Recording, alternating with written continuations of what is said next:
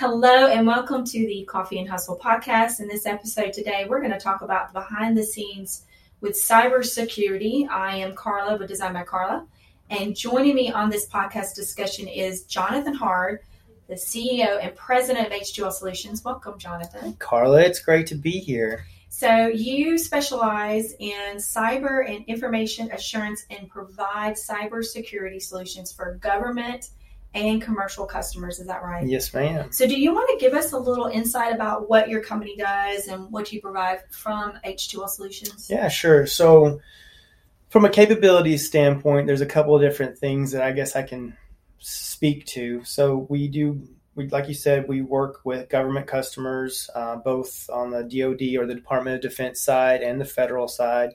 And on the commercial side, we work with local entities, banks, hospitals, uh, even you know private mom and pops kind of like stores to to better give them a platform of cybersecurity uh, for a uh, reassurance that that their things or their information is being as secured as possible as it can be going over the internet and also being secured and, and sound um, or also being taken care of that's on their servers and firewalls from from that kind of uh, adversarial approach now you mentioned it says in here that you are a hub zone now what does hub zone actually mean so hub zone is historically underutilized business zone.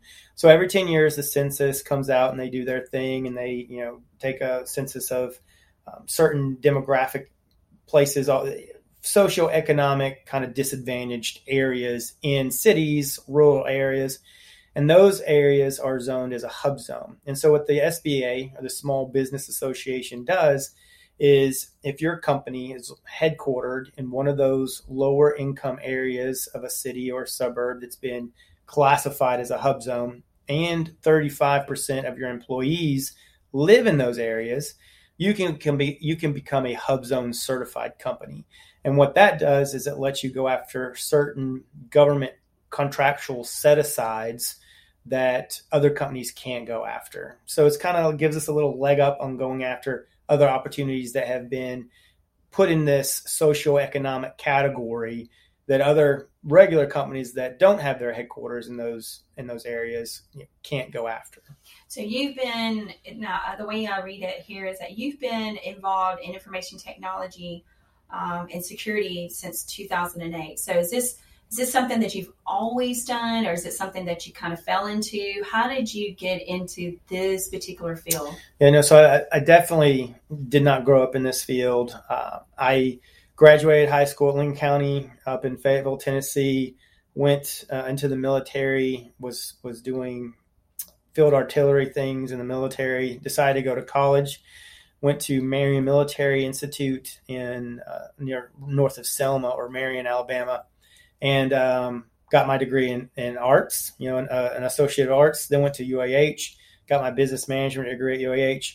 And I didn't really get into the information assurance cybersecurity world until I came back from a deployment to Iraq. So I was deployed to Iraq in 2007, 2008, came back, uh, and I was hired by a local defense industrial base contractor here in town. It, was SAIC, and they're they're like, we like we like your foundation, especially with your military experience we want you to learn information assurance. And so that's kind of where I, I grew up in, in from a cybersecurity information assurance perspective. So it's it's really interesting how you went from one field right into something completely different.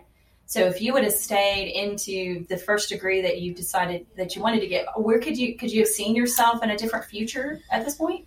Yeah, you know, so before I deployed to Iraq, I was a, a FedEx delivery driver. So you know, wearing those short shorts and the uniforms and everything, and yeah, exactly. and and you know, I mean, I, I, looked at what the full time FedEx drivers were making, the ones because I was only part time because I was working my myself uh, or working while I was in college at UAH, and so I was working part time. But they'd only, t- you know, they would max out around uh, 38 to 45,000. And of course, they would get overtime. And I just, I, knew that that was not what I wanted to do for the rest of my life. So, I mean, without being, you know, a blessing, getting picked up by SAIC and, and, and getting plugged into the defense industrial base, I think that certain, certain opportunities would have been definitely limited with the degree that I had in in this town specifically. Well, you know, and if you go back and you think about if you watch other successful people, and I think we all do, is like who's more successful that, that we tend to kind of follow sometimes. And you you listen to their story, and it's like you have to. It's almost like that. You have to be in the right place at the right time with the right mindset and willing to change um, in your industry. And so, granted that you went from being a FedEx driver to now this guy that is well known in the community, right? So you're well known, and everybody tends to know and they gravitate to you. And I don't know if you know this or not, but if you meet Jonathan, he's an, an incredible individual that, that kind of like just it's almost like a magnet to you. I think I don't know. Um, I don't know if you sense that or not, but you're based here in Huntsville, but you do provide services for other locations. What is like what is those locations? Yeah, so we we I think that we've done work in almost all 50 states, uh, including you know other countries. So Germany, Honduras, Guam, uh, Rota, Spain, uh, and, and, primarily you know doing cybersecurity services. So in some cases, we'll have like our Guam work is for the Navy, and we have we have people out there currently right there on the island doing work and um, so I mean, like we, we're well diversified area from a geographical perspe- perspective. Where we have the most people is obviously here in Huntsville, but then we have a small presence in Warren, Michigan, right outside Deloitte. I mean, not Deloitte, but Detroit, mm-hmm. right outside Detroit. And then we also have um, people in Colorado Springs supporting the Missile Defense Agency there, and then we have people at Fort Belvoir uh, in the in the DC capital region. So, uh, and this year you won the Inc. 5000 uh, 2021 award for the America's fastest growing private company. Um, and you're ranked really high, actually. Um, was it 2,278 or whatever you know that number is? And so, um, and then, but you are now known as the only Alabama-based security firm to be recognized. Now, how do you feel about that? Is that your first time getting that award? So, so it is, and um, you know, we grew. So last year we grew 187 percent. Uh, we were super blessed, and you know we ranked right there in the middle on the Inc. 5000 list. So you know we are very honored to be right there in, in the top 5,000 companies within the United States that are, are growing at such an exponential uh, rate. And you know from a cyber, we were we were ranked the the only one um, I think in, in, in Alabama because that's all we do is cybersecurity. You know, there are a lot of other firms that were on that list, great firms, and they do do cybersecurity as well, but they do other things as well, engineering services, modeling and simulation. But all we 100% focus on is cybersecurity. So that makes a big difference because you're focused in this particular industry and and knowing the fact that, that your company's grown. But when you started H2L Solutions, did, did you have a vision for the company or did you, is it just kind of like this, is this model that is continuing to change mm-hmm. and grow? So when we started H2L Solutions, we had no business plan, we had no income, we had no contracts. We didn't know. I didn't know anyone in Huntsville. Literally nobody that that were, that was in the defense industrial base from a business development perspective, or or even on the government services like government um, employee perspective. Like because a lot of companies they start out they have a business plan. They have some, in some cases, they might already have a contract that certain government officials are saying, "Hey, if you start your own business, Mister or Mrs. Whoever, we'll flow you some work." Not the case. Um, we totally uh, started from scratch, and we were very, very lucky that you know we did listen to uh, a lady, Miss Miss Mary Jane Fleming, and she used to be at the PTAC office at UAH, and she just recently retired. But we sat down, we listened to her. She said, you know, hire a good lawyer, hire a good accountant and, and get a good bank that will work for you. So we set up the foundation for the company, you know, eight years ago, and it was a very solid foundation. And then from a business strategy perspective, I 100% knew that no one was going to come to H2L Solutions because we just started a company, right? Yeah. So I started to use social media platforms, specifically LinkedIn, and connected with other people that were in the in the business uh, business community here locally, other CEOs, other CTOs, CIOs, um, you know, business development, capture leads, and I connected with them. And then I reached out to them, always in a in a humbleistic perspective, and said, "Mr. or Mrs. You know, so and so. My name is Jonathan Hart. I'm the CEO of a cybersecurity company. Um, could I get maybe you know 10 to 30 minutes of your time and, and kind of pitch you what we're doing. And um, 90% of them responded, and I met with 100% of the 90% that responded. And so I stopped counting after about, I think it was three years in business, and I had briefed in person probably over 600, 600 CEOs, wow. not just in Huntsville, but in other places. DC, I'd go to DC, I'd go out west and have a face to face meeting with these um, you know leaders in their communities. And what I would do is always offer them something. So you know, if they if it, if the company was an engineering services company, I would go and look at opportunities for engineering services that maybe they would be interested in. Maybe they had not seen these opportunities yet. So I'd send them that opportunity. In some cases, they were like, "Hey, Jonathan, we didn't even see this. Um, this is perfect for us. We're going to go after this, and because you brought it to us, we're going to give you ten percent of this work." And so, you know, building positive, building relations relationships based on positive or what I could bring from a positive perspective into their lives uh, has really come full circle. And now our our firm, our cybersecurity firm, has went from where I'm going and going and going and trying to get on everyone's contract to where we become this kind of boutique cybersecurity firm where people come to us and say, "Hey, Jonathan."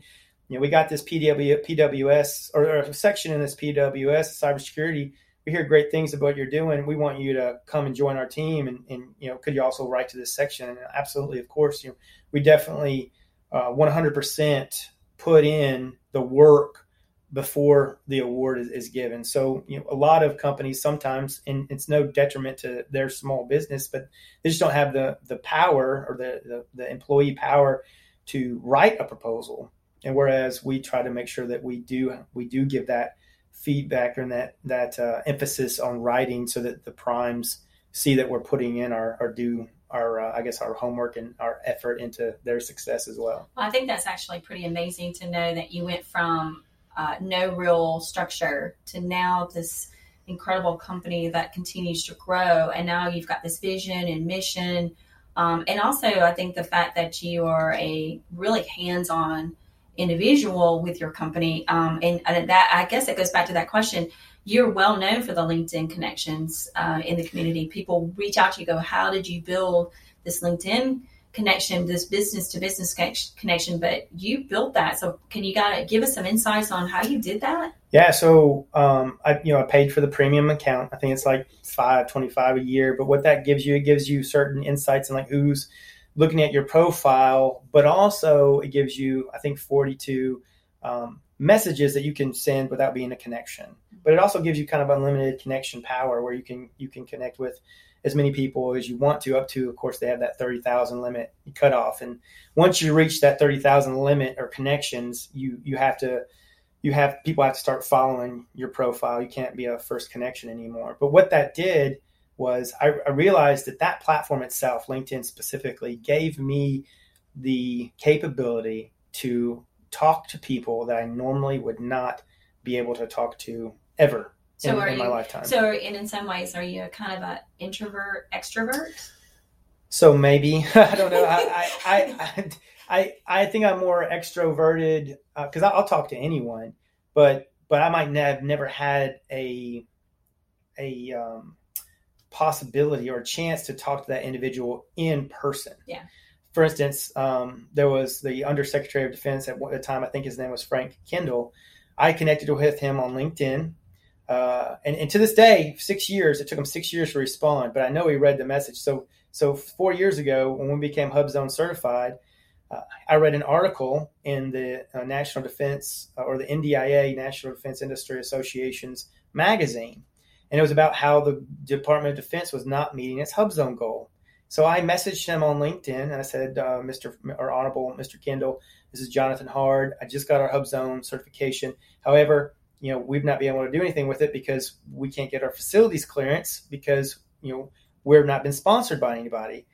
That the week the the week following when I sent that message on LinkedIn, I got a call from an SES out of the Pentagon who was over the DoD small business um, goals, and he called me and said, "Hey, I got an email from the Honorable Frank Kendall. I need you to come up to the Pentagon because I need to have a meeting with you to see how we can help you." So, no way in he double hockey sticks would I have ever gotten an audience with Frank Kendall being a startup small business, you know, in year one or two with like two or three employees but through that social media platform, you know, LinkedIn, it made it possible. That's amazing because you know, honestly, that's how actually. I think you and I actually connected through LinkedIn. We were going to do a program together called LinkedIn Local.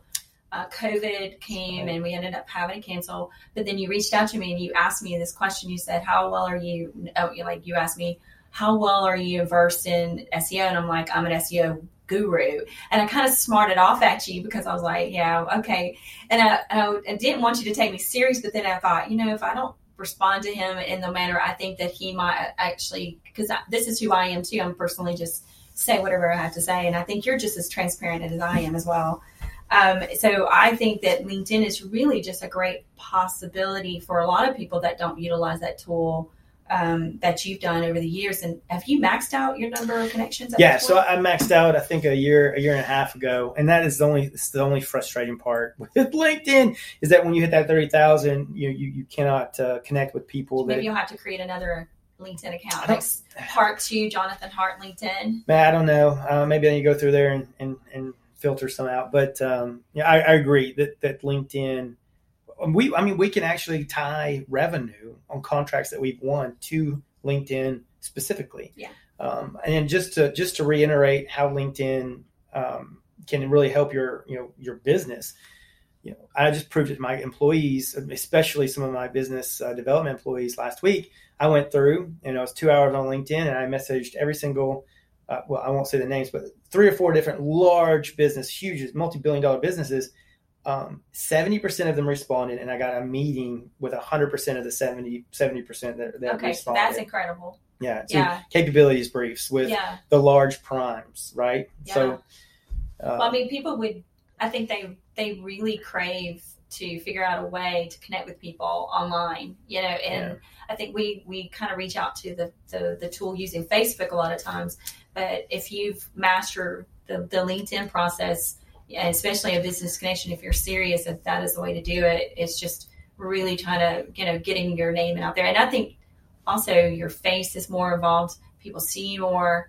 Um, and they easily recognize you in the community um, when they see you. And you're very community based oriented too. You're very involved in your community. So, what are some of the programs that you involve yourself in? So the beginning, um, our our company teamed up with the Harris Home for Children, and we did we started their uh, annual golf event or their annual golf fundraising event, and that was really well. We did that for three or four years, and I was on the board of directors for the Harris Home for Children, which is a, a huge passion.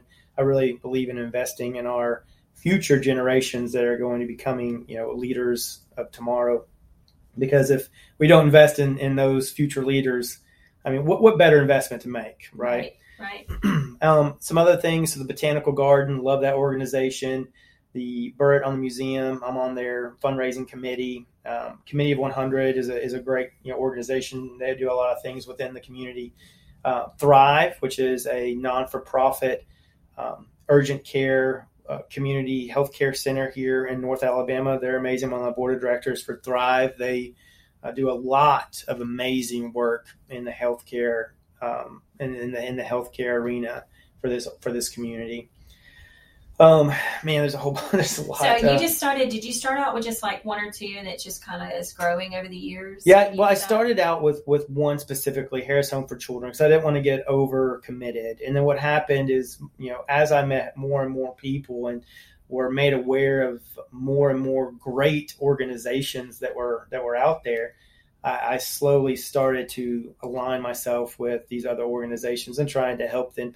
Most of them, I can help them through fundraising and connecting them with people who might want to donate money or monetary donations to their organizations because I do have a lot of you know contacts and people that I know, and uh, more of a connector now for those organizations than actually being a part of their board and making strategic decisions on where they want to go. Yeah, and you know, I mean, honestly, um, when people meet you, you you have this certain style about you, right? You're you're just who you are. You wear your you're always proud to wear your hat. You're always in your jeans.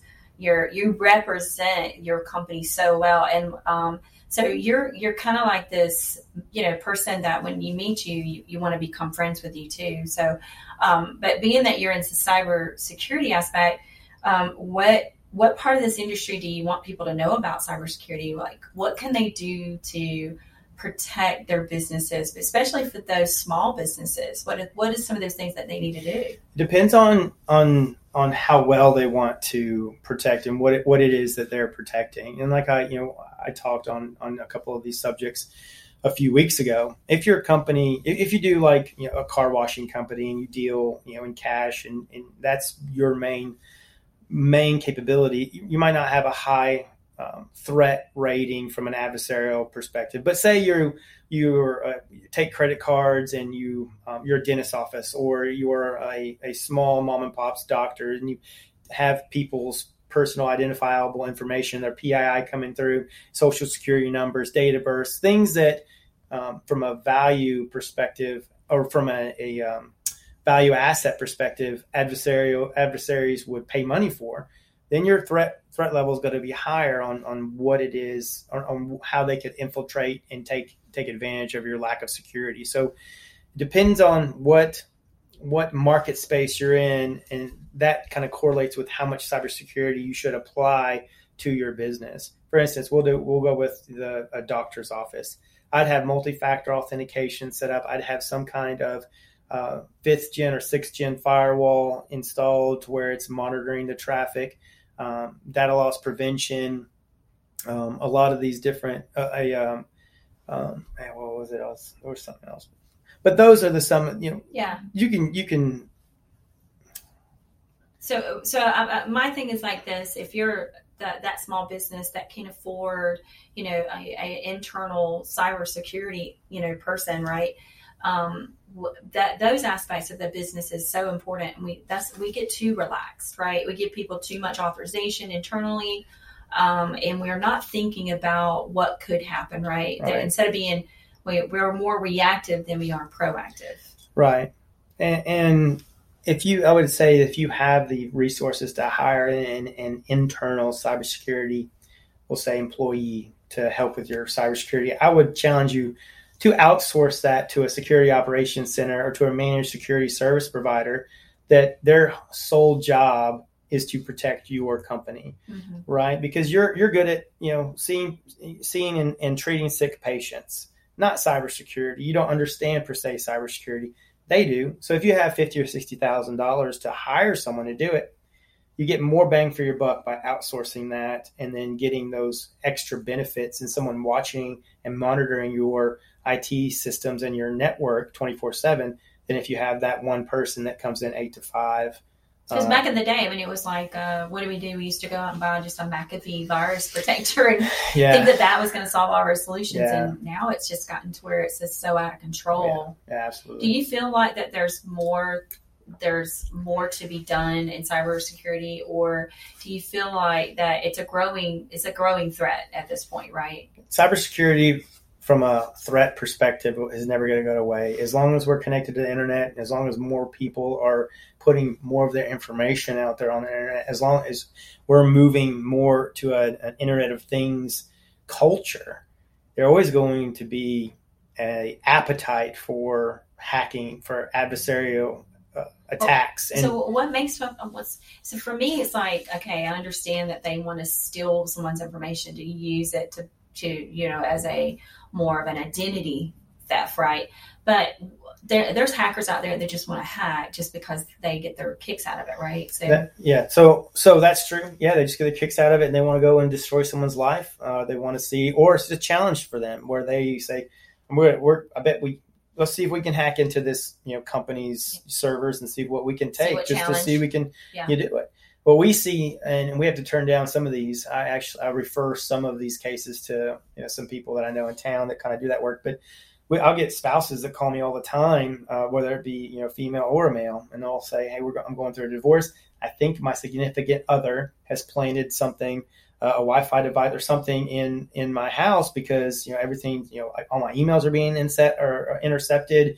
Uh, he or she knows what I'm doing. They know you know my bank has been depleted. So you know so Those get, are very time consuming and they're kind of hard from a forensics evidence perspective to prove who's doing that. We have a couple people that we uh, refer them to, but I mean, it's with with the society becoming more and more informed on cybersecurity and also how to uh, use information systems, we are seeing this kind of filter down to those kind that kind of level from a divorce perspective, where people are going through these divorces, and whoever has the best um, information technology knowledge will set up like traps and, So and is this things friends like that. that are calling you, or is No, this it's just just people? People find People us on the just call you website and and, they "Hey, yeah, yeah, and, and desperate too. Like in in some cases, I've actually referred these individuals to um, one of our partners tr- called Trusted Internet up in uh, New Hampshire, and because you know they are like, hey, you know, they're attacking my my my business account. And I'm like, okay, man, I'm you know I'm going to send you up up north because uh, you know they they deal with that specifically. You got to pay probably six hundred dollars an hour um, wow. to so get there. six hundred dollars an hour for Yeah, something like that. yeah, So have you ever told? So I guess that that, that was one of my questions was you've you've told people no, like this is not Well- solutions. Well, I've, I've told people that we could try. And in some cases, I, you know, in, in one case specifically, I pay for two hours of one of my employees' time. So I didn't, I, to try to help the individual. Uh, but, but it's just, there's not a lot of, unfortunately, there's not a lot of money in it because Yeah. a lot of these people, you know, just don't have a lot of money to sink into it. And the cybersecurity profession, the professional, the talent pool, you know, they're charging, you know, 150 to, like I said, $600 an hour yeah, for I'm in for their business, time. Six hundred dollars an hour. I'm in the whole business. yeah. yeah, I could definitely use six hundred dollars an hour with you. Um, so you definitely are a lot of, I mean, honor and respect is something that you're very committed to, and you can, you know, just meeting you over and over, just knowing the fact that every time I've, I've been around you, um, you definitely give back to the local community, but you're also you you signed back into being in the military. You are now back in reserves, right? I did. Yeah. so, So, thank you for your service. thank you. I appreciate it. So that. what made you decide to go that route? Right. So, well, I, I got out in in uh, 2012 after doing 12 years in the Alabama National Guard, and you know, I started the company in 2014. And so, from 2014 until 2019, all these you know conferences, DoD conferences I was going to, and I met a lot of retired generals, a lot of retired you know full bird colonels, telling my story, and, and they're like, "You're you're good at, you're you're a fool if you do not get back in and finish your eight years. You will regret it for the rest of your life." And so I finally, you know, over the over time, that's just kind of resonated in me. And then there was a couple, two reserve, um, well, one reserve uh, bird colonel here in Huntsville, uh, Mr. Curtis Strange. He he said, you know, I'll sign a letter of recommendation for you. And then I had a retired uh, general from USACE, uh, Lieutenant General Griffin, or Major General Griffin, and he uh, he signed a letter as well. And uh, I got submitted my packet back to the the sessions board and they let me back in in January of 2020. So right before I reached the cutoff age to to reenlist, or yeah, to reenlist. So, So how does that? So how do you balance? I mean, because that's like H2L Solutions. Here you are, the president and owner. Uh, now you're in as reserve. You're you're a full time father. Yeah, how do you balance that? And how do you balance that lifestyle?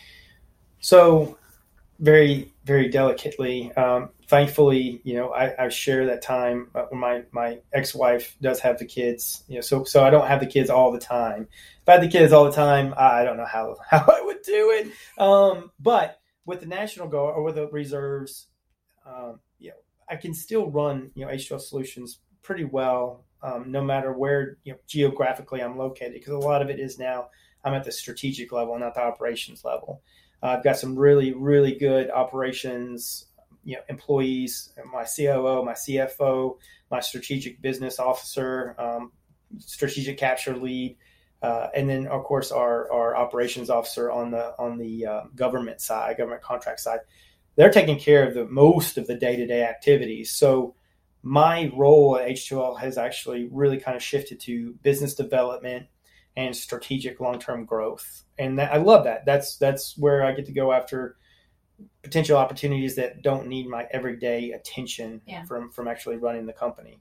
Uh, I still do get in the weeds a little bit, but then I get my hand slapped because I don't need to be in You the weeds any don't- as yeah. much. Yeah. So Well, I think that's incredible that you could take your business from the model that it was as this baby, right? And now it's become this grown adult.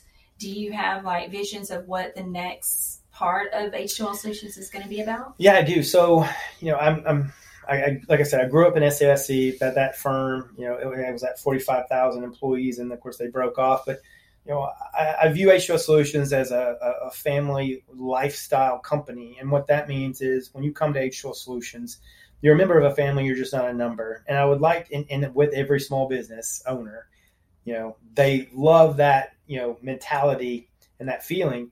There's always a transition to where, you know, when we grow, and when we get to, you know, 200, 300, 400, I'm not going to be able to meet everybody face to face and that family i want to try to maintain that family culture within the firm and, and continue to grow. And I'm, I'm challenged myself to do that. And i still i still go out and i meet our employees in colorado springs. I try to go out there twice a year. Same thing with michigan. And then same thing out there at fort belvoir. But there'll be a point where that will be really difficult to do. That's amazing. I think that is something that you've developed, and that's so important because a lot of times we're so quick to fill a position and not just like because people can put information on resume. They make it look good right? And you take on a lot of interns. You've given them opportunity. They're learning and growing within the company but you also take the time to develop this culture and i think it's so important to have that in your business because because you want people to have the same drive and passion and love for what you do right? You got to love what you're doing. And that really shows within your company. And so do you feel like when you take on interns, like what do you look for when you bring them in? So I used to be heavily involved in that screening process, and we would look for motivation, we would look for dedication and desire, really, to, to learn, even if they were a paid versus unpaid, you know, internship and and those were the key factors that I would look for. Whether whether they had a you know 2.7, 2.0 GPA versus a 4.0. Right. Uh, you know, if they were passionate and they were willing to learn, we were willing to take them on. Uh, that's transition now. Kind of uh, my director of training, uh, you know, Jackie Blue is leading that. We do we have minimum 20 interns a year now that come through H2L Solutions. Uh, we have a training program. And so we even have some high school interns that actually do co-op and they come out to H2L Solutions in the afternoon and and they they're co-oping with the company. And, and that, you, and you provide this because you see that there's, I mean, even though there's cybersecurity jobs out there, you've given them an opportunity to get the experience. Well, what we've seen is very unfortunate. The, a lot of the government, defense industrial base, or gov- the government jobs or government contracting jobs specifically, require that are entry level require four to five years experience. How does a young college grad just graduating college have four or five years experience? And that's just get an entry level job. So what we've done is we created this program to where they when they do graduate they have at a minimum three to four years experience. They have, they have a security um, certification whether it's security plus network plus or uh, another security oriented certification. They have a security clearance because we try to get them on a cleared program and then they have their degree and they have everything that that they would need in order to go after a another larger company that is requiring that that you know years of experience, which is a, a killer because we have a huge gap. We have uh, uh, hundreds of thousands of cybersecurity jobs that aren't being met because of, of the lack of uh, professionals to fill those. Yeah, and unfortunately, it would. I mean, you can't have that experience if you're just graduating from college. So we get in there with the universities. We preach this. We say, listen, send us you know send us the, the, the, the kids or the send us the young adults that are wanting to do internships because this is a this is a recipe for success for their future. And in what and also for the country's future from a you know cybersecurity ex, ex, execution perspective. And they remember that about our firm. They're like oh my god h2l solutions brought me in. They taught me what i wasn't being taught in college which is actually how to do the work. Yeah. and then they set me up for success in my career. And that's and you know that's going to come back and that's going to come back a hundredfold whenever these young adults get into the the leadership uh, positions in the next five to ten years for their firms that they're working for. They're definitely going to remember our firm. They're going to be like, "Yeah, we want to work with you," or "Yeah, we've got some work for this you know government contract we want you to do. Thank you so much for you know investing in my career when no one, literally no one else." would do so. Yeah, and that's a hard. I have to be honest with you. That is a very big big asset for for people if they're if they are not willing to take on that internship they're they're definitely losing out because I do remember when I graduated I had a programming degree with two minors and there was absolutely no job for me I had no experience I had some, some experience in programming, but not enough to get me in the foot of the door. Right. And back then, I'm not going to tell you my age, but back then, um, I was pretty much, uh, you know, not a lot of females were in, in that industry for programming. And um, luckily, a family owned business, right? They took me in and they showed me some things that I would never have learned. Um, and I don't know where my future would have been if I did not have that opportunity. So, yeah. when you have opportunity, you better take it. Absolutely. So, I think that's important. And you've come a long way. You know, I mean, if you think back, a lot of us don't think back. So, I think back sometimes and like, you know, we could have gone, you know, left or right and here you are. I mean, you have something to really go. So, do you feel like you're an inspiration to your children? I, I or do you feel I, like you're just the dad right now? Well, you know, when I when I when I have them, um, you know, we we do fun things like we'll go on vacations. Uh, I took them to, to the beach, took them to Yellowstone, and I like to. I, what I'm trying to show them is the entrepreneurship energy that I, I'm trying to, I guess, flow that down to them and let them, you know, my plan for them is I'm going to create a company for each one of them when they turn 13. Whatever kind of company they want to do, you know, we're still talking about that. The, the oldest one, he turns 13 next year, but I'm going to create a LinkedIn page for them. I'm going to manage that page, and then you know they're going to be a CEO of whatever company, and you know, Daddy will help them, you know, tailor that. But uh, I, I, really I'm trying to create entrepreneurs and I'm investing in my own children so that they can it, they know what I don't like I don't I don't take self praise very well. I don't know how to process it but I want to show them that you can be successful if you put your mind to it and you believe in yourself. And so there's all, there's very little things that will get you in trouble when you're at daddy's house. And the one thing that I is a pet peeve of mine is if they say I can't because uh, you know they they'll say that, and I say there's only two two words that you know I do not accept, and that's uh, saying can't and shut up. those are those are you know those are words that I will not tolerate.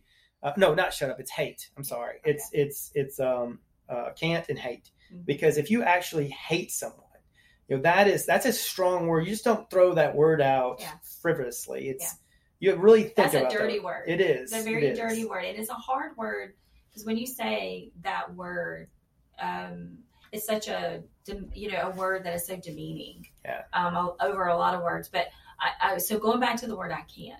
So I, I back then, you know, when we were younger, we didn't have a lot of role models. Like if you think back, we didn't have those people that really kind of took us up to the level. I mean, because I, I'm pretty much the only girl in my side of the family that actually has a college degree and owns a business, by the way.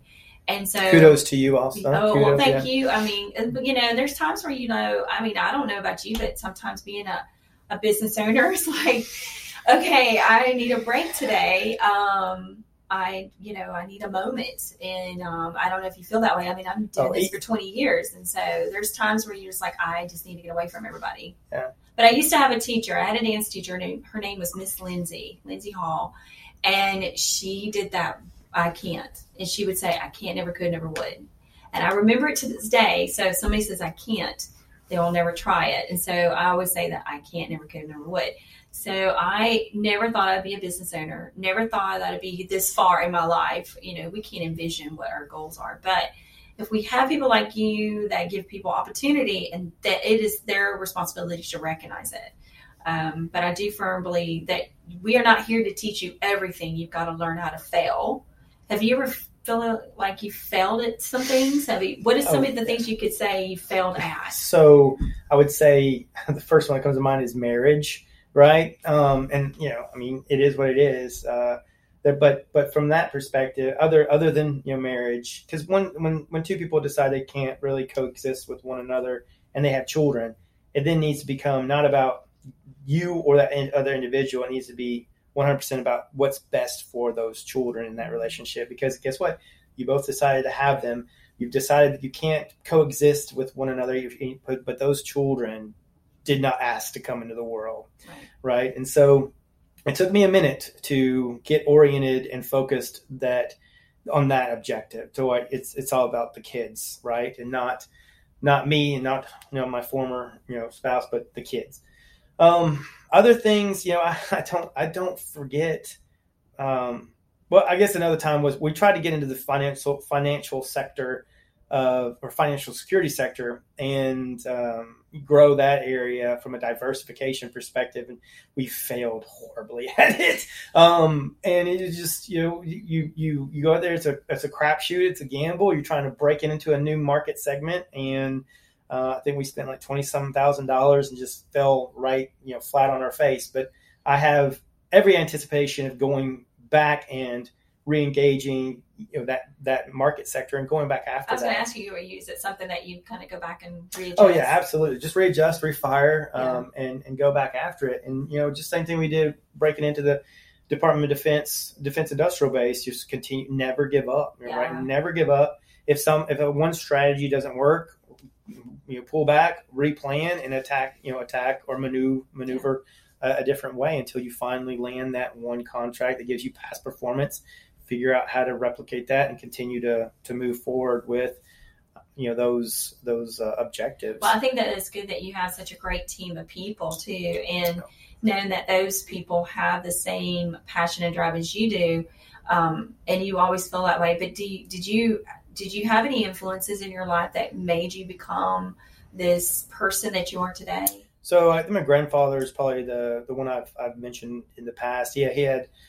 I didn't know this, and after after talking to him, I knew about two of them. But he he had four companies that he started whenever you know he was young, and uh, two of those were very successful, and, and two of them were based here in Huntsville. One was called Hart Engineering in the uh, in the late '80s, and he sold that to a Japanese company here in, in Huntsville. He lived in he, he's always lived in Fayetteville, Tennessee, but you know he's and he actually um, do you know where Amanda Howard's location is? That whole Yes. bottom floor Right. used to be Hart Engineering, Okay. um, right where they live in front of the in front of the Walmart. And then the other company was Connex, and is in the telephone industry. Right uh, when you know operators would still pick pick up the phone, his technology was automated orders. So you're talking to the you know like a robot or so, something like that. So and he sold that one too, and then he retired. But I mean, he's always had an entrepreneur spirit, and I saw growing up, you know, his success at, at never giving up and always continuing to put forth the effort and the drive to be successful. And but unlike him, I mean, he was an inventor,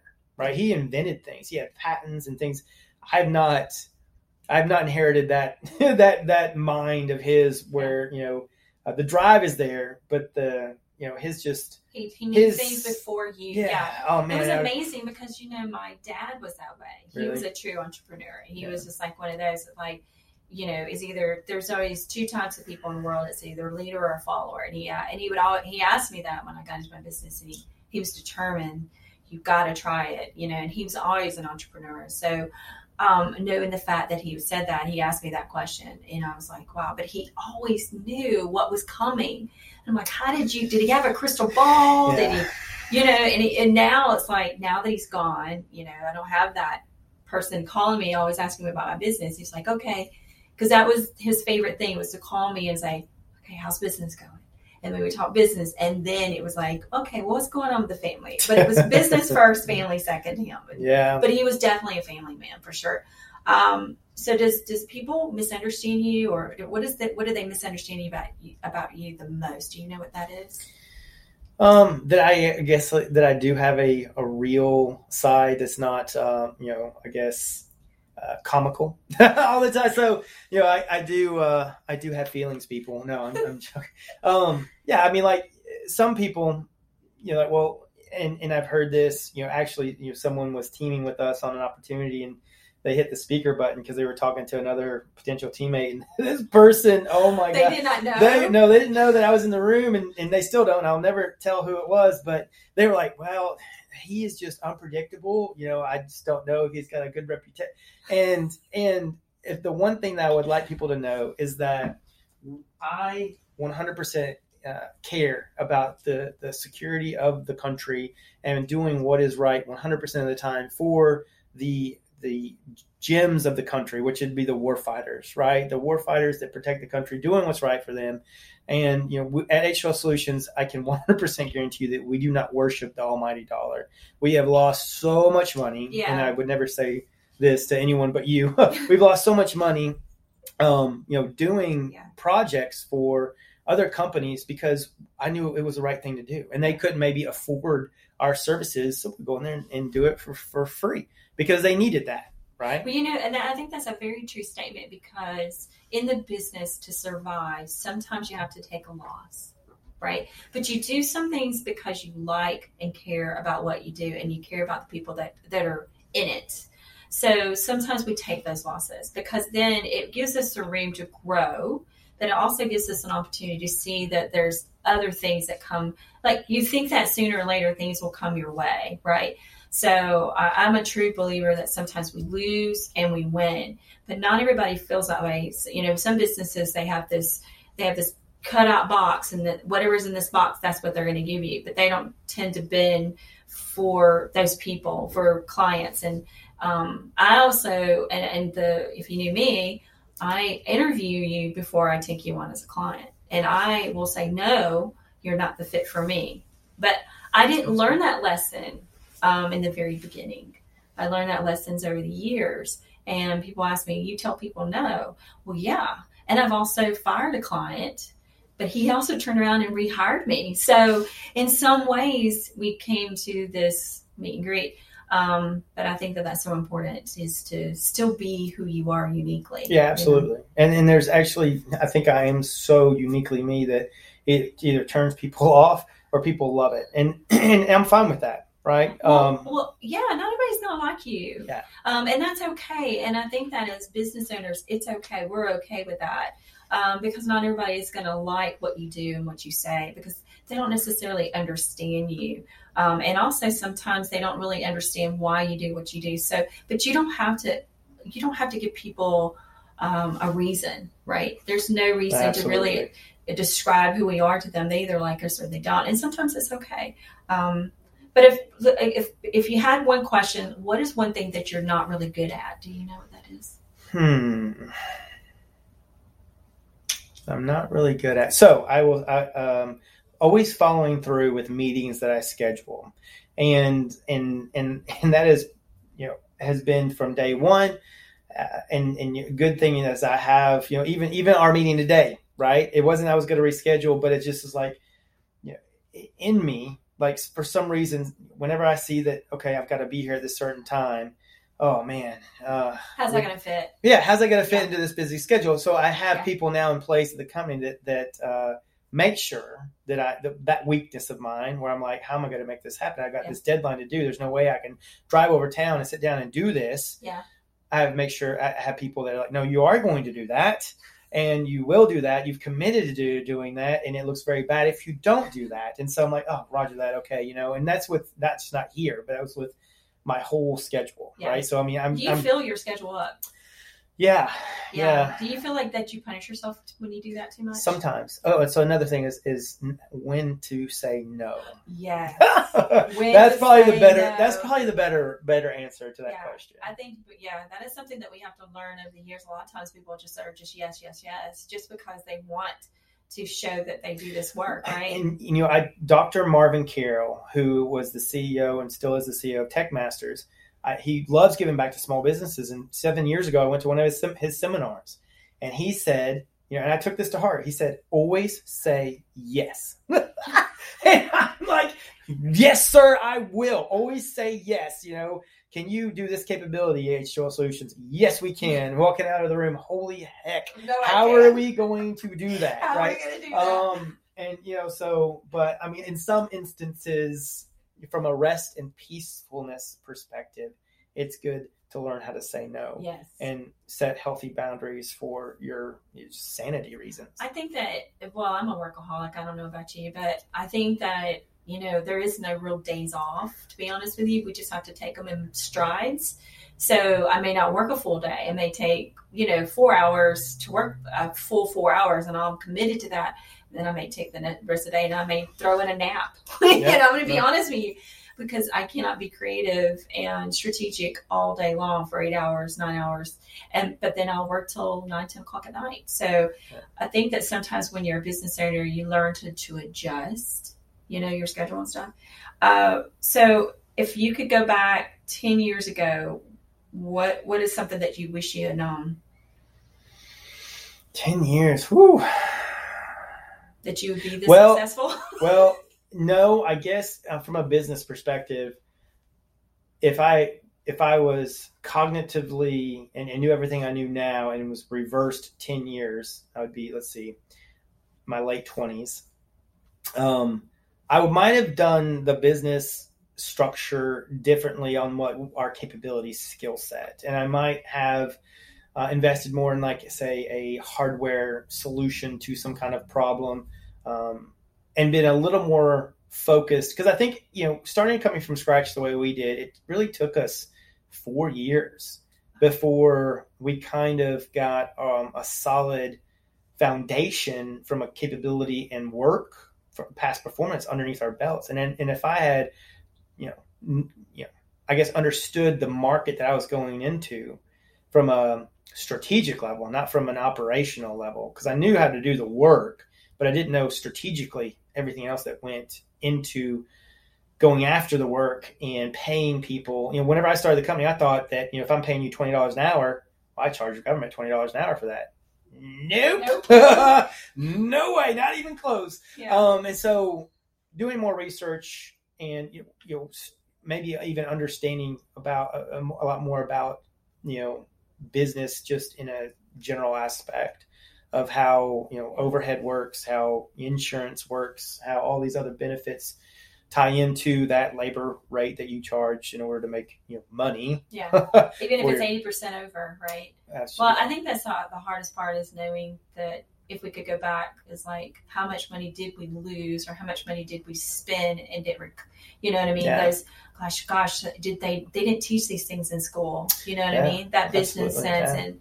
I think back then we didn't really have Google to like lean on, and now we do. But thank gosh for business coaches. Do you have a business coach? Do you have somebody that you So- look up to? Um, yeah, so so uh, he's since sold his company, and I think he's retired. But uh, Mike Alrez was a was a great mentor of mine. Um, he actually gave us our first contract when we started the company, and it was to come in and do a cybersecurity assessment for Ventori, his his company. And so uh, I haven't talked to him about a year because he's like I said, sold his company, and he's he's at the house. Yeah. so Wow. um, yeah. And, and and you and we'll end here, but do you feel like COVID really ramped up the business? Do you feel like that it, it didn't slow down for you? Did it? No, it, it didn't. COVID didn't affect us um, the way that it that it affected you know most of the economy, right? So, from a defense industrial base and DoD perspective, uh, what the Department of Defense did is they kind of let remote work actually happen, and you know the government didn't shut down, and those requirements still had to be met. And since everything's now remote, you know cybersecurity needs even probably increased a little bit, Yeah. and so we did not see any kind of s- slowing down from a from a growth perspective for for the company even even though you know covid was in full full play and full Yeah. force I, I can honestly say that I did. I think at one time when it first happened for me, it was like, okay, what do I do? But then it was just like it didn't stop, and it hasn't slowed down for you know. So certain types of businesses, I think, you know, changed. Yeah. But you know what, Jonathan? I just want to say thank you so much for coming out today. I know you're a busy man. But I just want to say how great it was for you to be on this podcast today. And thank you for listening to today's episode, Behind the Scenes with Cybersecurity, and Jonathan Hart. Again, uh, and hopefully we'll do this again soon. yeah it would be fun i really enjoyed it carla Thank you yeah so no much, thank you for having me Yes, absolutely. Thank you so much.